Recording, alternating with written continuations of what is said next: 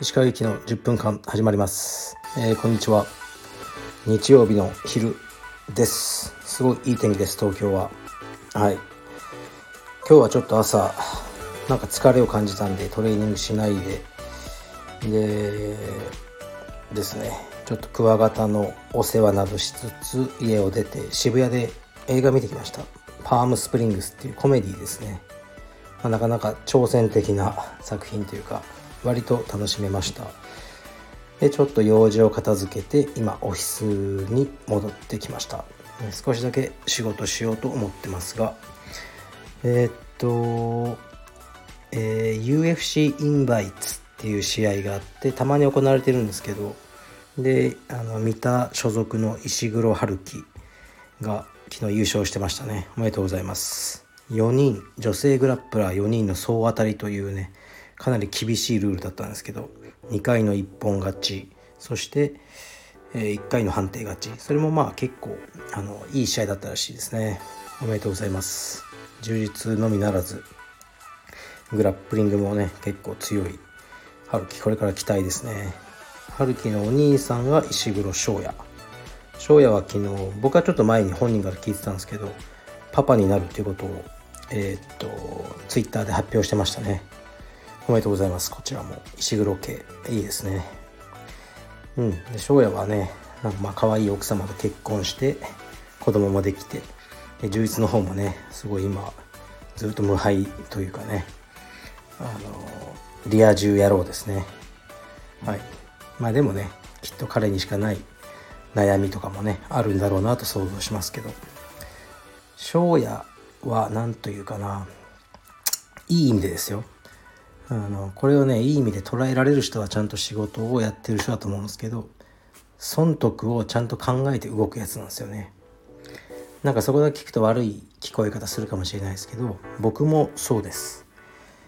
得する方に動くのがやっぱ仕事の基本であの損得感情以外のところの価値観が基準のやつはすごく使いにくいですよね自分の下にいると。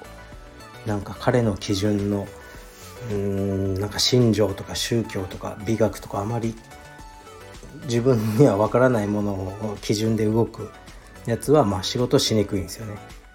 まあ、翔也はそうじゃないですね。あの損得得の方に動くっていうねある意味商売人として正しいマインドを持ってると思いますね。だから変なことしないって感じでね、まあ、変なことすると自分が損するんでね。酒飲んで暴れるとかそういうやつそういうことが全くないやつですね。だから仕事に向いてると思いますね。商売とかに。はい。ではレターに行きます。えー、っとお疲れ様です。日々継続することの大切さをラジオから学んでいます。私は次男で幼い頃から常に比較されてきた優秀な兄がいます。最近兄が家庭や仕事で失敗し落ちていく様子を見て悲しさを覚えるとともに人生一寸先は闇だなと思いました。石川さんはご兄弟はいらっしゃいますか？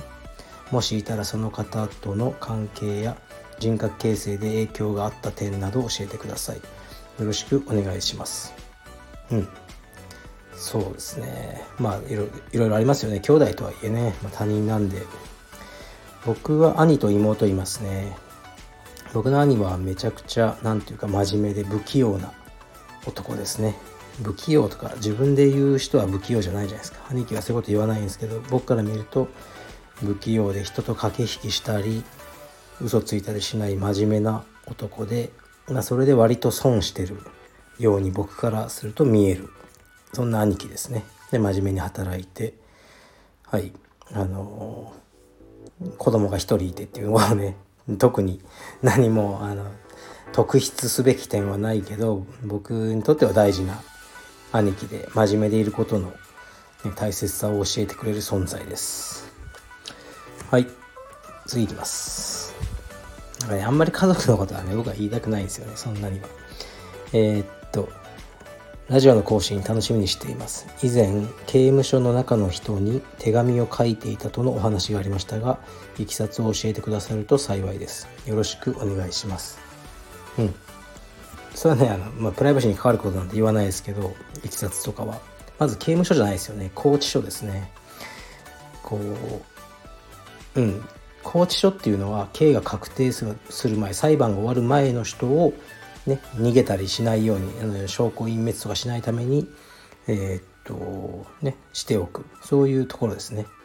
だからその裁判が終わってない人とあと死刑囚もえー、っと拘置所東京拘置所とかいますね。死刑っていうのは死刑囚って労働はしなくていいんですよ。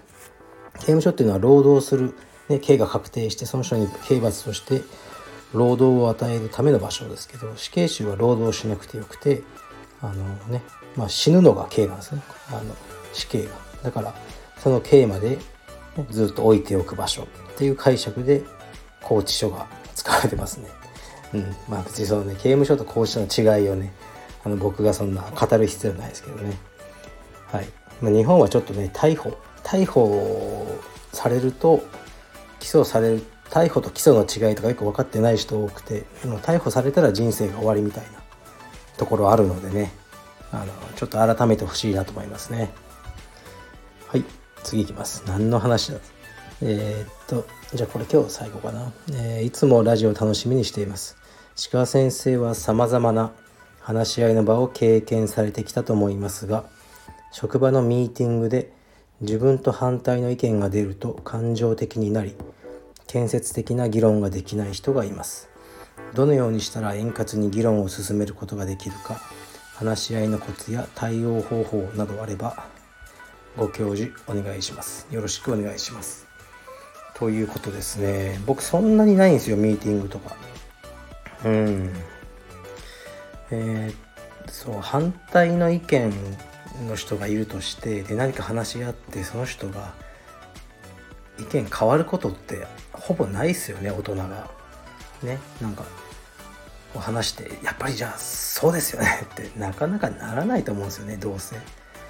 だからあまりこう分かりよ分かり合おうというかね他人を変えようと僕は思ってないのであの感情的にもならないんですけどうん何かじゃあ会社とかね、まあ、道場の運営とかでこれ一つどっちかをに決めなきゃいけないって決めてうん反対意見の人とこう話し合うっていう状況そういう状況になならないようにするしかないですよね。例えばですよじゃあ今パッと思いついたんで、ね、東京がこれからもっとコロナがね増えると。で、ね、ある人はもう道場をねしばらく完全に閉めた方がいいんじゃないか、ね、である人はいやその必要はないと、ね、道場は継続するべきだ。っていうもう全く2つの意見があったとしますよね。でその2人があの分かり合うことはもうないと思うんですよね。じゃあどうするかって言ったらもうトップが決めるんです。すなわち僕ですね。で責任を取るっていうそれしかないと思いますね。だからあまり僕はその下の人の意見を聞く気もないですかね。僕が決めるしかないんで最後は。うん。非常にストレスですけどね。まあそのストレスを抱えられなかったら何かのトップはできないと思いますね。はい。だからねこうトップが2人とかはねもう大体うまくいかないですよね。誰かがやるしかないと思ってますね。はい。でそう今日なんかツイッターでねそうあのまあ機密の人とか大体僕ね会う前にすごい怖い人と思われてるんですよね。